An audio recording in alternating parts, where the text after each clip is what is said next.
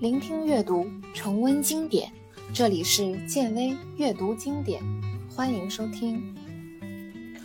今天继续为您带来英国作家 George Orwell 的传世之作《一九八四》。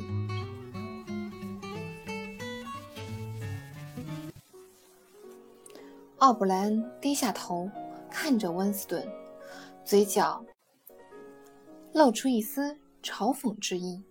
说道：“我跟你说过的，你并不擅长形而上学。你想到的那个名词是唯我论，但这并不是唯我论，而是集体唯我论。集体唯我论是与唯我论完全不同，甚至相反的事。这些都离题太远了。”随后，奥布兰换了一种口气。又继续说道：“我们没日没夜地争夺的真正权利，不是控制事物，而是控制人。”奥布兰停顿了一会儿之后，又恢复了原先的那种口气，像老师开导聪明孩子似的说：“温斯顿，你认为一个人是怎样控制另一个人的？”温斯顿想了想，回答道。让他受苦，你说的对，的确是这样。光让他服从是不够的，还得让他受苦，否则你就无法知道他服从于谁的意志。权力威力就在于能带给人痛苦和耻辱，还能粉碎别人的思想，然后再把这些碎片按照你需要的样子重新组合起来。现在你明白我们要创造什么样的世界了吗？先前的那些革命家们设想的那个世界是奉行享乐主义的乌托邦，这是愚蠢的。我们即将要创造的新世界与此相反，这个世界里充满了恐惧、叛变、折磨和践踏，而且还会变得越来越残酷和无情。在这个世界里。人能感受到的痛苦，会随着社会的进步而变得更多。他的文明与以前那些建立在博爱和正义的基础上的文明不同，因为它完完全全建立在仇恨之上。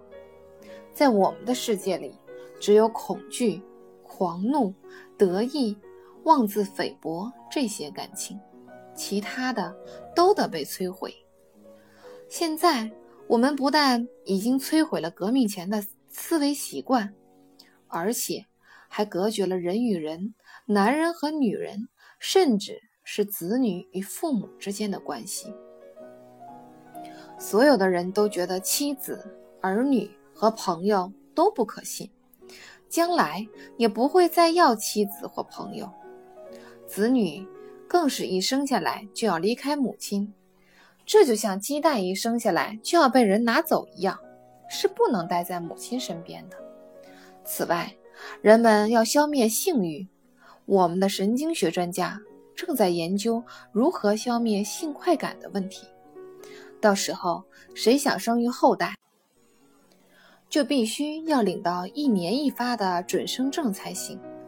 你的所有的忠诚都只能献给党，所有的爱。都只能献给老大哥，所有的笑容都只有在打败了敌人之后才能出现。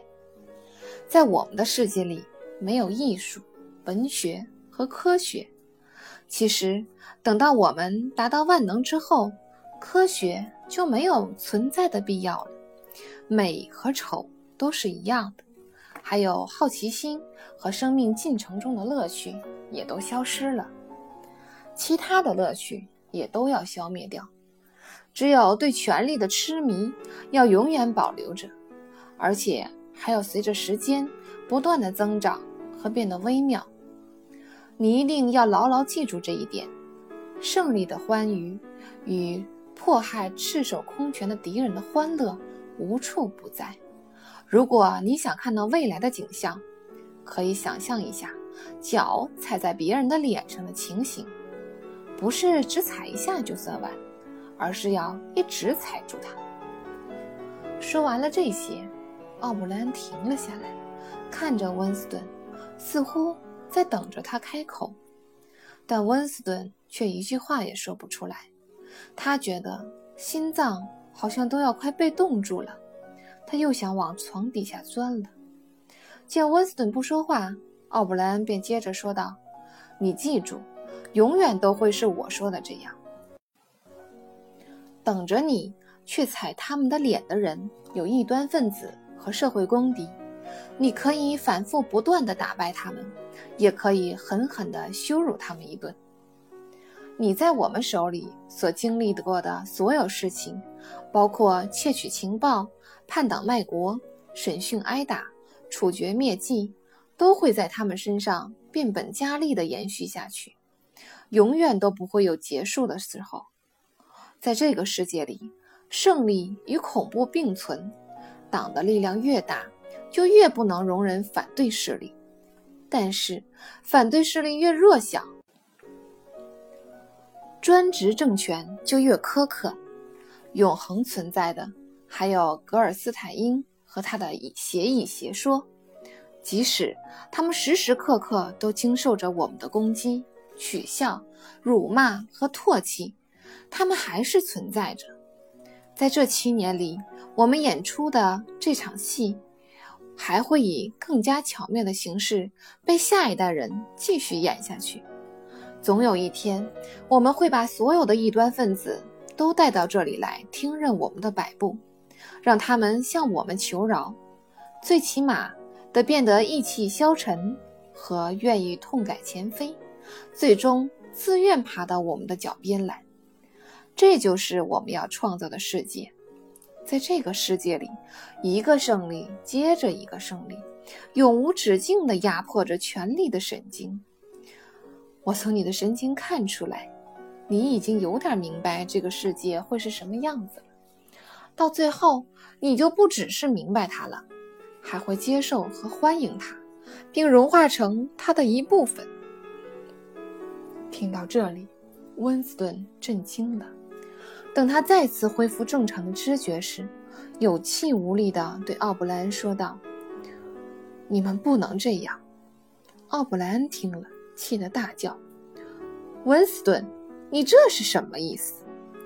温斯顿继续有气无力地说道：“你所说的那个世界，只是一个永远都不能实现的梦想，你们根本不可能造出来。”奥布莱恩追问道：“为什么？”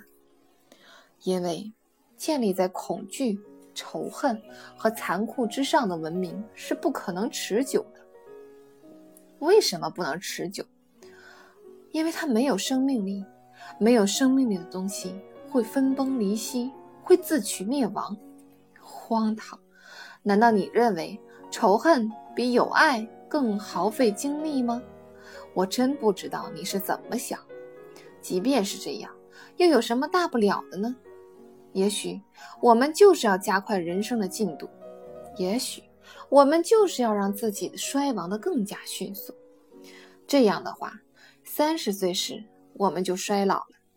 可是这有什么大不了的呢？你不理解吗？个人的生死不算什么，党才是永恒不朽的。这番话又让温斯顿变得沉默不语了。他对奥布莱恩的话有种说不出来的惊恐，他担心如果再坚持己见，奥布莱恩就要开动机器了。但是他又不甘心就这样沉默不语。他采取了毫无气势的攻势，但他的话没有强有力的论据，也没有任何后援。你说的，我不完全明白，但我知道。你们终究会被生活打败，会被一切打败。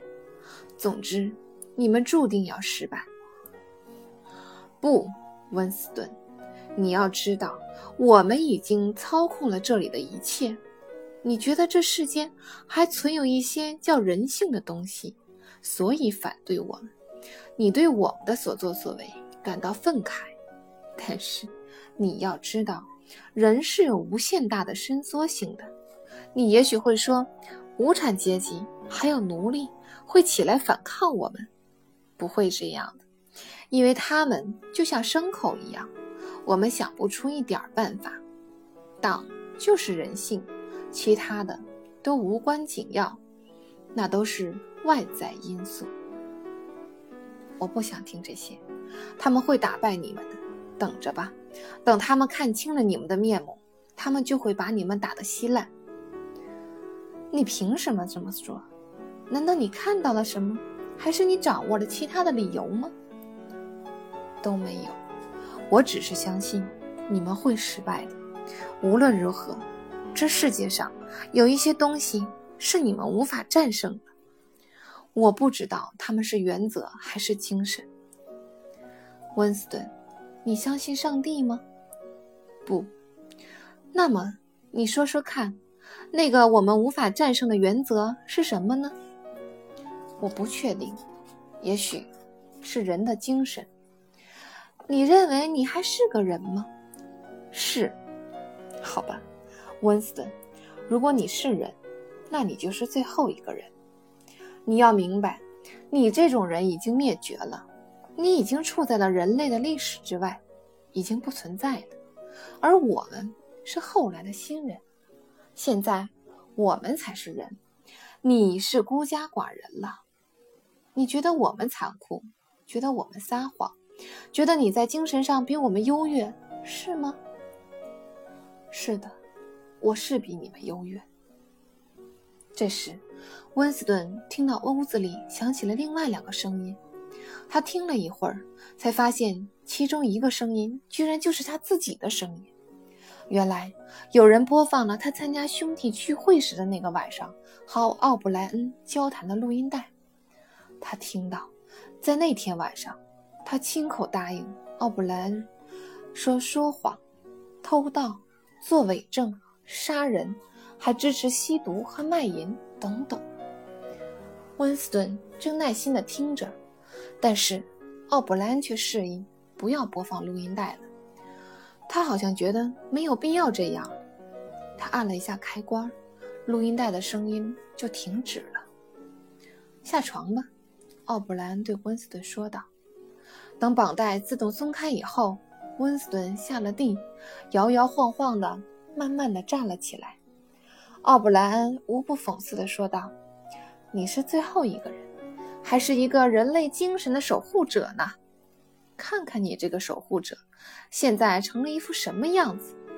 把衣服脱了。”于是，温斯顿掀开了扎住工作服的绳子，把它脱了下来。衣服上的拉链早就不见了。好像是被扯断了。温斯顿已经记不清自从被捕以后他有没有脱过衣服了。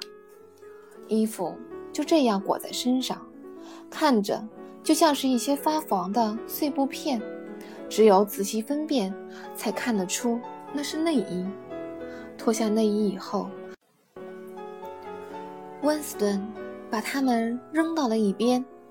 他看到在屋子的另一头。有块三角镜，便走了过去，但走了几步，他却停下来尖叫起来。奥布莱恩说道：“想看看侧面吗？那就站到镜子中间去。”温斯顿被镜子里的自己吓呆了，他看到的是一个枯瘦的、面色死灰如骷髅般的人体，样子非常可怕。他又走了几步。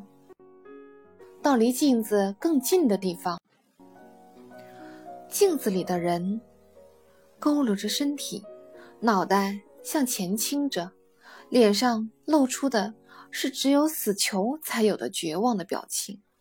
他满脸皱纹，额头高高的凸起，但嘴巴却好像塌了下去，脸颊也陷在眼眶里了，但眼睛还算炯炯有神。